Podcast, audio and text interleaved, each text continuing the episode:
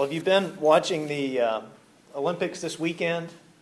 It's been, for some people, the boring part. I mean, if you're into BMX, uh, you know what BMX is, right? Uh, uh, if you're into that, then you've probably seen a lot of that, but a lot of the big events haven't really been on as much this weekend because so many of them have already been completed. But I love BMX. I love watching that, and uh, I don't know why, but I'm strangely drawn to watching that at you know midnight uh, when they're doing the replays and seeing them ride their bikes all around the dirt and all that. Very exciting stuff. But yesterday, the women's basketball team was playing, and anybody see that? It was a, a great, great game, and you can see there uh, how focused they are and how intense they are. One of the commentators was talking about, you know, the one that has the dyed hair. Never mind. Um, they were, uh, I shouldn't have taken a personal swipe at him. Uh, they were um, talking about just them traveling around Europe and, and just really all over the world. They have traveled 100,000 miles together. And he was talking about how all of this really gelled them together as a team, that they had been playing in European leagues and um, just really playing separately, but this brought them together and they really began to connect in a way where they could play and they could win, to be a, a true team. And also, they were commenting on, and, and they did this as they panned the camera over to the crowd, and they showed uh, some of the uh, guys from the, the men's uh, basketball team, and they showed them there cheering them on. And they talked about how they all, as they live together in the Olympic Village, uh, they all really get to know each other very well throughout the, the time that they're training and during the Olympics. And during that time, they learn to pull for each other. So, someone who's running track might show up for the track uh, for the basketball event or to a swimming or to gymnastics or maybe to that difficult sport ping pong and to, to show up and to cheer them on as they are playing. But it's all about teamwork. Teamwork is really what the olympics is about. It's not about uh, an individual player although we talk about phelps and we talk about um, Gabby Douglas and others who win gold medals, and you see them highlighted, but they're only as good as their teams. And it is reinforced in them that they are a part of a team and they are to play that way. I couldn't help but think about the Olympics, not only because we're in an Olympic series, which I made up, uh, but because of the fact that uh, our text speaks to it today. Ephesians chapter 5, as Evelyn just read it, it it speaks to this idea of being a team and being together and what it means to move forward together and, and to love one another and not get angry with one another and just all the things there that Paul wanted them to know. They are things for us to know as well. And as we conclude this Olympic Life series, I hope that you have found yourself getting stronger and stronger personally, that, that you're growing in your own spiritual life. And that is important. We've talked about how to do that and how to be uh, athletic spiritually and to, to build those spiritual muscles. But it all culminates in this part tonight. I mean, today. Whoops, it's going to take a while. today, as we understand that it, it's a part of being in a group. Yes, you have a calling to live your spiritual life, and you get to do that on your own, and you get to, to uh, spend time alone with God, but it's only as good as your time in the spiritual community. And God has designed for us to live that way. So I think there are really two or three things here that we can find from this part of Paul's letter to the church at Ephesus that instruct us today about how to, to live in that team and how to grow in that team. Paul begins by talking about this, uh, them being on a, on a team. And he says they are members of one another. If you look there in your, your bulletin or in your Bible, uh, you'll see as he begins this in verse 25, he mentions to them, So then, putting away falsehood, let all of us speak the truth to our neighbors, for we are members of one another. There were some issues going on in the church at Ephesus. Paul knew about issues, and it's, it certainly wasn't the kind of thing that the church at Corinth was dealing with, but they had their problems. And it just reminds us that every church, except for ours, has problems and they were fighting with one another and they were bickering over different things. I don't know if they had carpet, but if they did, they were talking about, well, we wanted, you know, this pattern or we wanted this color and what time the service starts and what kind of music we're going to play on the lyre or whatever.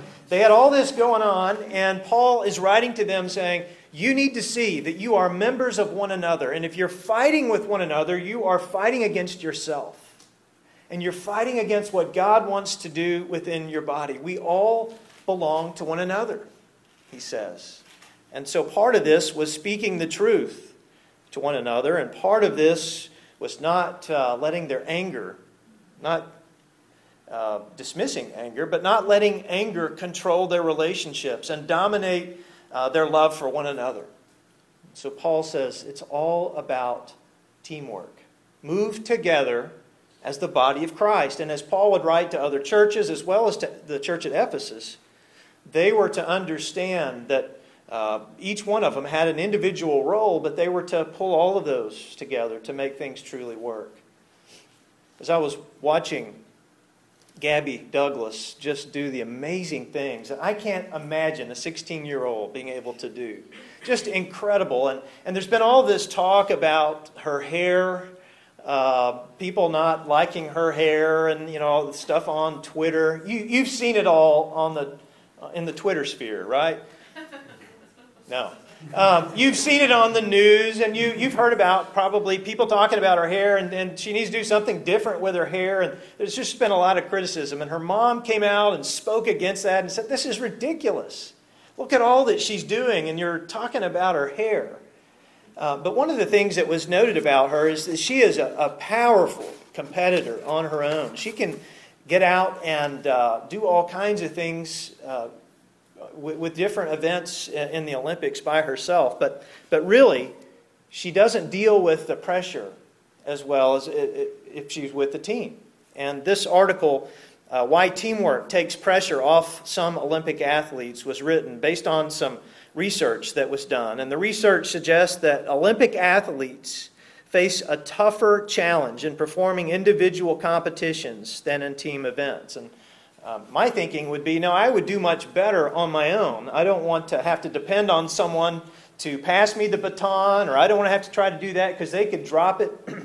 let me go out and run on my own, or let me do this event by myself. But that's not the case. People do better when they are together. One reason for this is that the pressure to perform may be alleviated by team members, even while these teammates help push individuals into their limits uh, why an athlete performs as a part of a team, uh, when they do so, pressure shifts from weighing on the individual's shoulders to being a collective burden felt by the team, which tends to lighten the overall load, said Deb Feltz, professor of kinesiology at Michigan State University. Pressure is an inherent part of, of the Olympics, she said, but moving an athlete's focus away from his or her individual performance can help them stay in the zone. At this stage of elite performance, there are pretty much automatic motor skills that can be uh, run off without a lot of uh, con- conscious attention. And if you can tell, I need to get some glasses. But I, I think about the significance of that, of, of how all those pressures are shouldered by the team rather than on the individual. And I think that's what Paul is getting at here in telling the church in Ephesus about how they ought to pull together rather than pull apart. And if we are going to grow together as individuals, but as a, as a body of Christ in this community, if we are going to do that in an Olympic kind of way and, and really be excellent in all that we do, then we need to remember that we're on a team. We need to understand what it means to, to live in the context of community. And, and this is why we have Sunday school. And uh, it was great to, sometimes it's great. In my office, uh, I can hear the laughing coming from the women's class that comes into my office. I think they're laughing about me, but that's just a problem I've had since middle school. And, um, but I, I, hear them having a great time, and I go out and I see the um, other adult class we have out here, and I see them praying. And sometimes when I, I slip out, I, I hear them talking about really big questions and things that they're weighing out together.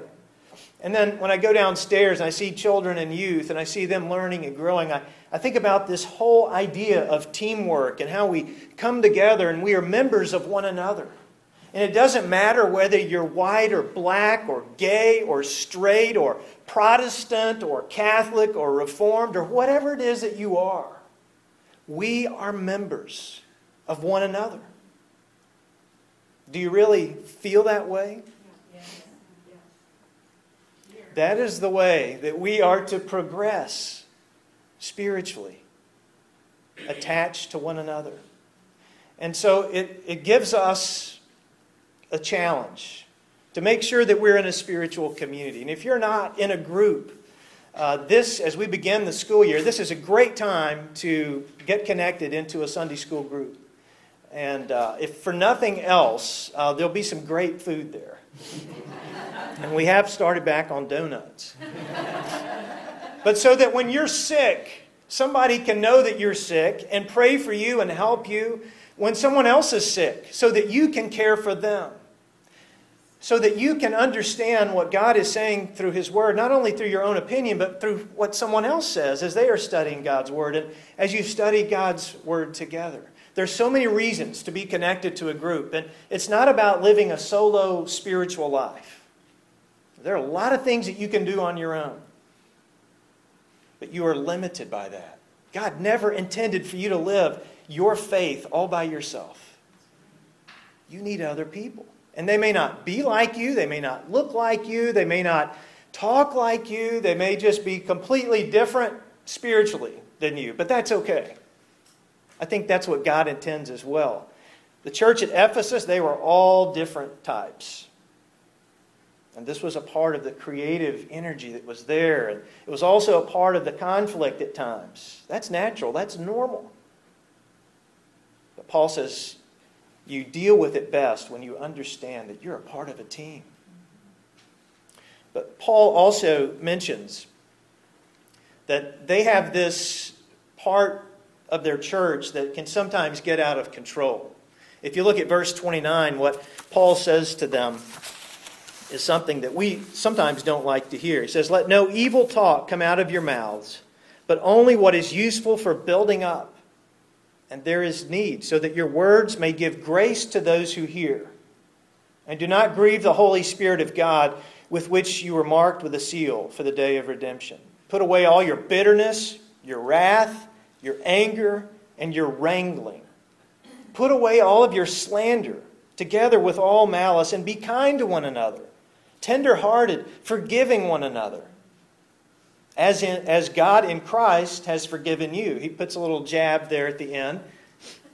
For those who are saying, I can't forgive him or her, well, God forgave you. So, how could you not forgive someone who is in your own spiritual family, who is a part of your team? How could you treat them with malice and anger and wrath? These are people that belong to you.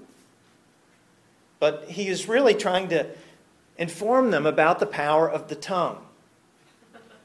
And as we think about that in our own lives, we need to know that if we're going to perform in an Olympic kind of way spiritually, we need to control and know how to deal with our strongest muscles. Your strongest muscles aren't right here. I mean, mine are big, but they're, they're, that, that's not the strongest part. It's the tongue. And the tongue is not one muscle, it is many muscles that move together to um, be able to provide words, and do all kinds of damage, but also do all kinds of encouragement. And so Paul says, use your tongues in the, in the right way. I was reading about another Olympian, and uh, she was writing in a, a blog post, and she was talking about the significance of the mind. And uh, she had been an Olympic athlete uh, in, in another Olympics. And, and she says, Any great coach will tell you that there is one thing that motivates beyond compare giving positive feedback. She says, I, I, like to also describe this as giving praises. We all like to feel good, and when someone goes out of their way to give you a praise, such as, You look great, you've lost weight, you are the best, or Good job, there's something magical that happens, and your spirits are uplifted. If you're watching the Olympics right now, you can tell that it is easy to get psyched out in competition and in life. So it is good to have a support network around you that believes in you, your work, and your ability, and that will praise you at a moment's notice. and she says, When I was a professional athlete, I knew that it was really important that I keep my mind focused on feeling good. So I would give my husband a list of praises that I needed when I was starting to fade and get down. She would say uh, my top 10 praises, and it would instantly turn uh, uh, up, me upside down. It basically made me laugh and not take things so seriously. So here are a few of my favorites, she says. You are the best. You are the fastest. You are the skinniest. Who doesn't like to hear that? You are awesome. You are so healthy and glowing. And she says, You can also give this list to everyone you like your kids, your partners, your bosses. A praise brigade is what she calls that. Getting yourself a praise brigade. Well, I think the church is really supposed to operate in that way too. The church is to be a praise brigade so that when things happen in your life, you will have other people there to be able to give you praise, to lift you up, to give you strength, to to edify, and that's the word that's used here. That's probably the best word that we can use to describe what that means in the uh, Greek language. It is the idea of building something, of taking bricks and mortar and building something together. And that's what we're to do with our words. We are to build each other up. The problem is, in churches all across the nation, if not world, people are so busy tearing each other down there's no way they can even be effective in the world. They're not building up, they're tearing down. We need to do that with each other. Do you know the uh, praises that the people around you would like to hear? Uh, I'm going to have you do that right now because uh, I just love to challenge y'all, and I don't have to challenge myself. But just say to someone else, You're the best. Just say it to somebody around you. I mean, really mean it. You're the best.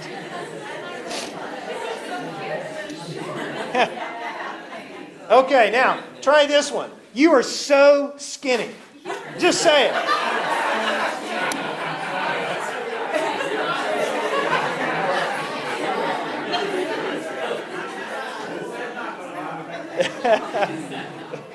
None of that was a lie in God's eyes, right? but that's what we need to do. And sometimes we need to speak the truth in love. He also mentions that. He says, Don't speak falsehood, but speak truth. Be sure that you are telling things that are correct and are true in your church community. Don't go around telling uh, gossip and slander and all these things about each other. Build each other up every chance you get. It's that ability to say, Keep on going. Don't give up. God is with you. God will continue to persevere with you through this problem or this challenge. We need to hear that. I need to hear that. You need to hear that. People at your workplace tomorrow, they need to hear that. Your children need to hear it. Children, your parents need to hear that, especially as school starts back. People who live down the street from you they need to hear it too. And they may be so shocked and surprised. But you could tell them, this is why I'm saying this, because I believe in a God who never gives up, who will continue to take you through what you're going through. Well, finally, to pattern yourself after the style of Jesus. Athletes like to do this. They will pick someone who is a hero of theirs. If, if you're a, a, golfer, it may be Phil Mickelson, or if you're a bowler, I don't know who you look at. And uh, if you have different sports and activities that you're wanting to focus in on, you usually pick someone and you emulate their style and their pattern. Paul is wanting the church at Ephesus, and this is just a beautiful part of this text, as he writes to them in, in verse uh, chapter 5, verses 1 and 2. He says, Therefore, be imitators of God. Imitators. Mock God or, or mimic God in your behavior as beloved children and live in love. How do you do that? As Christ loved us and gave himself up for us, a fragrant offering and a sacrifice to God. Paul says that's it. That's how you do it. You, you love God with everything that you have, and you do it by sacrifice. You lay yourself down for the benefit of others. And if we are going to be all that God has created us to be, and if we are going to live the kind of spiritual lives that could be considered as Olympic, then we will pattern ourselves after the style of Jesus. There is no one else that will leave the kind of pattern that we need to follow. It all comes from Him, and He will never disappoint us with His pattern. If you try to follow mine, I will disappoint you. If you try to follow uh, the person in, sitting next to you, they will let you down and they will disappoint you at times. None of us are perfect except for Jesus. And so we pattern our lives after Him. How do you do that? It looks a lot like a cross. That's where Jesus ended up with it. Everyone has read this story, uh, Charlotte's Web. If you haven't, you shouldn't have been let out of elementary school. Um, Dave Gibbons wrote a book titled Xealots. And in this book, he uh, talks about this lesson of true success. What does true success mean? He says, I find it in Charlotte's Web. He says, It's a wonderful little children's story by E.B. White. We all know about this spider named Charlotte, who lives in a barn just above the stall of a pig named Wilbur. Wilbur is worried that once he grows fat enough, the farmer is going to turn him into bacon. And it's a valid concern, right? Charlotte and Wilbur develop a close friendship, he says, and as Wilbur grows larger, Charlotte uses all of her resources to try to rescue Wilbur. She writes messages in her web to convince the farm owners that Wilbur is a pig worth saving. And the story builds to the final chapter titled The Moment of Triumph. So, what was Charlotte's moment of triumph? He asks. As the story draws to a close, Charlotte the spider is in the barn dying. Wilbur the pig is being judged at the county fair in a pig contest. And she can hear the roar of applause for Wilbur as he wins special prizes, and, and thus his life is spared. Charlotte finds great joy knowing that her life has meant the success of another, her close friend, Wilbur. Though no one will remember her, the things that she has done, and the sacrifices that she has made, she is satisfied, having loved her friend in life and in death. The author here, Dave Gibbons, said leadership is about fading the great ones willingly move into irrelevance, seeming irrelevance. I think that's a great way for us to remember how Jesus provided the way to walk and the way to live in the life of love sacrifice. And that is the key to community. And that is the way we will live the Olympic kind of spiritual life. Let us pray. Our God, we give you thanks and praise today for the great things that you have done for us.